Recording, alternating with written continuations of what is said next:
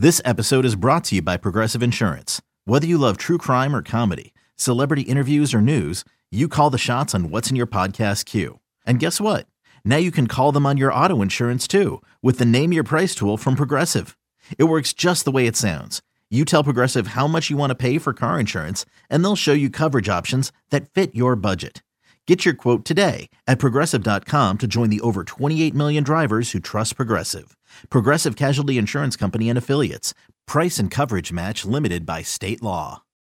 When you need mealtime inspiration, it's worth shopping Kroger, where you'll find over 30,000 mouthwatering choices that excite your inner foodie. And no matter what tasty choice you make, you'll enjoy our everyday low prices, plus extra ways to save, like digital coupons worth over $600 each week. You can also save up to $1 off per gallon at the pump with fuel points. More savings and more inspiring flavors make shopping Kroger worth it every time. Kroger, fresh for everyone. Fuel restrictions apply. Wyndham Hotels and Resorts makes travel possible for all. Whether it's the long haulers looking for a great cup of coffee, a roomier rest for the on a whim road trippers, or a place to make summer memories with the whole family. No matter who you are, where you're going, or why, with 24 trusted brands to choose from like La Quinta, Days Inn, and Super 8, your Wyndham is waiting. Get the lowest price at wyndhamhotels.com. Restrictions apply. Visit website for more details. Hi, everybody, and welcome to It's Always Game Day in Cleveland. My name is Andy Baskin. His name is Daryl Ryder. It is a pleasure to be with you. You know the storylines that are going on around the team. The biggest one still is Deshaun Watson, but there was a new one that snuck its way into the media headlines uh, over the weekend, and then it just got bigger on Monday. And that is talk of a new stadium or renovating the stadium, all uh, kind of filtered a little bit or sparked by a blog from NEO Ohio, which I, I feel like I've seen it before, Daryl I want to start with this question. We'll get into all the facts and everything else. A lot of people think, hey, this is a really good time for this story to be out here because of everything that's going on with Deshaun Watson. Is there, or do you think that this is a timing thing for the Browns because it's a good time for this story to come on? I'll be honest, we only said Deshaun Watson's name like six times today on the show, and normally he probably got like 40 or 50, uh, 40 or 50 different mentions on a normal show. Yeah, uh, this story is a gift from the gods. Uh, but no, I, am not going to say that the Browns planted this or they want this uh, out there because, quite frankly, uh, the truth of the matter is there's not much right now. Um, this is all exploratory as far as what's going on. So, uh, but yeah, I mean, it is a nice distraction. It sure beats talking about a starting quarterback that probably isn't going to be allowed to play this year because it, it, as you know, Andy, that narrative has changed. It's gone now from you know a couple of games to eight, possibly eight to ten games, and now you have a lot of you know people nationally all of a sudden talking about him not even being allowed to play for this year. So I certainly can understand the conspiracy theorists out there that want to connect the dots here.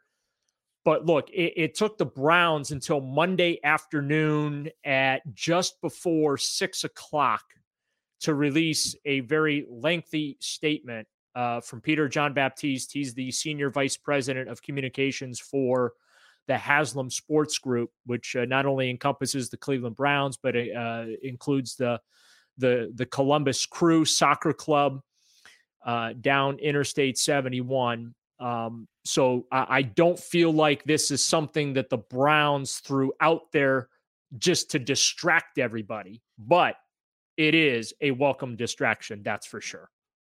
All right. So I just want to make sure that, eh, I mean, I, this story has been, Daryl, we've been talking about the story from before Deshaun Watson was even a member of this team. I mean, this has been a volcano. It just hasn't percolated. And then, you know, the lava just kind of seems to be coming to the top on this thing right now. I do think there is an element of timing with this thing. I don't think it's a bad thing for the Browns for the story to be out there right now, but I don't think the Browns went out of their way to make this thing happen right now, this story to be out there. Right. And, and, the timing lines up because you were talking about a project that could touch in the, uh, with a B, billions uh, of dollars. Okay. When you talk about just everything altogether, not just a, a stadium renovation, but uh, lakefront development, assuming that that even moves forward. And we're going to get into that and we're going to get into where the team is coming from and what they are looking for. But uh, what we can tell you right now is the Cleveland Browns are not asking for a brand new stadium. yet. Right. And the key word is yet. And to your point, Andy, this is a process that they have to go through. The lease is up in seven years. After the 2028 season, that will complete the 30th season at FirstEnergy Stadium. That building right now, quite frankly, is falling apart. And we're going to get into why that is as well, uh, why that's happening. Hang on. I don't think a lot, I, I don't think anybody listening realizes that what you just said. I, especially after what, $125 million of improvements, right. you're saying the stadium is falling apart yes, it is slowly but surely falling apart. The city of Cleveland this year alone, Andy, just last month had to approve a ten and a half million dollar expenditure for the stadium that they're they're required under the terms of the lease. Okay. Mm-hmm. Uh, ramps are crumbling. That's three million dollars. They've got HVAC equipment that needs replaced. Um, there's a bunch of other stuff uh, uh, that just it, it has to be fixed. It, it's not a they're repainting the hallways or they're renovating some suites or you know trying to create other revenue. No, the, these this is stadium infrastructure, and all you have to do is look up toward the upper deck and see all the rust that is on the structural steel right now. Uh, it's it's in a tough location because there's a big body of water there there is nothing to break the weather coming off the, the lake from the north and the northwest, which is where the most violent weather comes from. There's no there's nothing to stop that and shield it at all. So it bears the brunt uh, of a lot uh, uh of that abuse from Mother Nature. So yeah, and and so right now where the Browns are and what they are doing is trying to determine the long-term viability of that building in other words, when we get to 2028, even if, let's just say, for the just the sake of the discussion, we dump another couple hundred million dollars into this stadium to fix it up. And to pro does that work. You know, it's work, it's going to work with Progressive Field. It worked for Rocket Mortgage Field House. Okay. And those, re- uh, you know, Progressive Field, the renovation is going to begin this fall will end in 2025. It's uh, over, you know, three years. It's going to take them to basically redo that ballpark. Rocket Mortgage Field House. they were able to knock out in like 18 months. Pretty amazing. Um, yeah. yeah. it was pretty amazing uh, how quickly that they got that renovation done. So right now, it's all about determining the condition of the stadium. So two things are happening right now. Okay. Yeah, but let me just before we get into this, okay? Because this was something that came up on the show today. I just want to talk to you about it. Okay. Uh, th- there's this thought. I know we'll get into the future and all that other stuff, but Daryl, like people think that they can put a roof over the current stadium. They're not going to put a roof over that current stadium. They're not going to put a retractable dome. Be like people forget that the stadium is built on landfill. It's built on garbage. And if you think that a roof could come in there, that they, I'm, I'm sure they could build one, and I'm sure they could do it but it doesn't make a whole lot of sense to build it on a landfill. I can't imagine the landfill was was constructed in a way to carry the weight of a roof over a stadium that size. And just imagine when you get snow on it. You know what I have visions of? If somebody thought about putting a roof on the current stadium, the stadium sinking into the lake. That's what I see. And I also see garbage coming back up from the like makes no sense at all if somebody tried to put a roof on that stadium. That's like I've seen stadiums that were built that maybe one day, and there's a Washington Grizzly Stadium in Missoula, always seem to have these slopes that they could one day, if they wanted to, they could put a dome over it. This stadium is not built for that. There's no way that's ever going to happen. And I can't imagine how much that's going to cost. And when you talk about rusting in the upper deck, that furthermore says to me, get out of that site. And I liked what you tweeted the other day about paying for it, and I'll let you get to that later. Go ahead. I'm sorry. There were two things. Hey, it's Kaley Cuoco for Priceline. Ready to go to your happy place for a happy price? Well, why didn't you say so? Just download the Priceline app right now and save up to 60% on hotels. So, whether it's Cousin Kevin's Kazoo concert in Kansas City, go Kevin, or Becky's Bachelorette Bash in Bermuda, you never have to miss a trip ever again. So, download the Priceline app today. Your savings are waiting. To your happy place for a happy price. Go to your happy price, Priceline. Yeah. So eh, to your point about the roof, you're 100% right. That's the stadium and the lakefront is man made land. Okay. And so that presents engineering challenges. And this is where the foundation of the existing building comes into question. Now, I, I, I spoke to two people today that dispute some of the things that I have heard about that hmm. foundation and concerns that might be there from an engineering standpoint. Uh, two people told me that they disagree with the assessment that the foundation isn't isn't long term stable enough to support that building beyond 30 40 years okay so they think it is they do okay I so there's also another part to this on, but, okay. but, i've heard otherwise i've heard okay. the foundation is a concern i've heard that the structure the concrete stu- structure of the building is a concern. I've heard the steel structure of the building is a concern. Again, though, I've heard conflicting stuff coming from other sources as well. Back to the two things that are going on, though, that people need to understand about this. There are two study, actually three studies being done right now. One study is being done by the Cleveland Browns, is the feasibility study that uh, was spoken about in the statement that was released by the team Monday. Okay. And okay. basically, that feasibility study is multifaceted. Primary part is existing FirstEnergy Stadium. Can can it be viable beyond the 30 year lease? If so, what are we looking at to prolong the life of the building? Okay.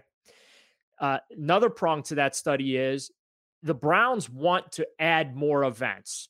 One of the crit- crit- criticisms is that this building, which is publicly funded, does not operate year round or on the scale like Rocket Mortgage Fieldhouse that has 200 plus dates a year. Uh, Progressive Field has 82 dates minimum per year. Okay. FirstEnergy Stadium has anywhere from now 10 to 15 dates per year. And so the Browns honestly do want to bring more events to the city of Cleveland and they want to expand the scope of the use of the stadium. So that's what the Browns are up to right now is a feasibility study to tell them basically can they stay in that building and accomplish the goals of expanding the calendar, the events calendar the way that they want to do. The second thing that's happening is the city of Cleveland is doing a audit of the stadium. That is going to cost around $500,000 it is mandated per the terms of the lease between the Cleveland Browns, the National Football League, and the city that was signed in 1999 to bring the team back.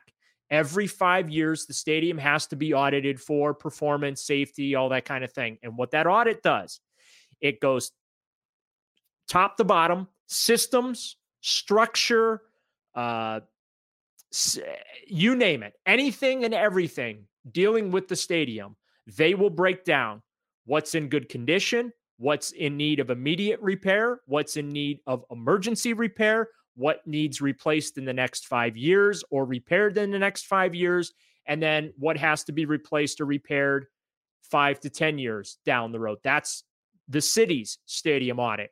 The third thing that's taken place is dealing with the uh, land bridge, lakefront development project that has been proposed and supported by the Haslam Sports Group.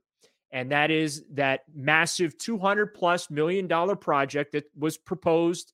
And the Browns put out the beautiful renderings last year, uh, connecting the stadium to the lakefront, new office buildings, everything else, right? Uh, right. Uh, involved in this. And that includes uh, relocating or switching out how Route 2 operates and everything else. So those that study is going on as well.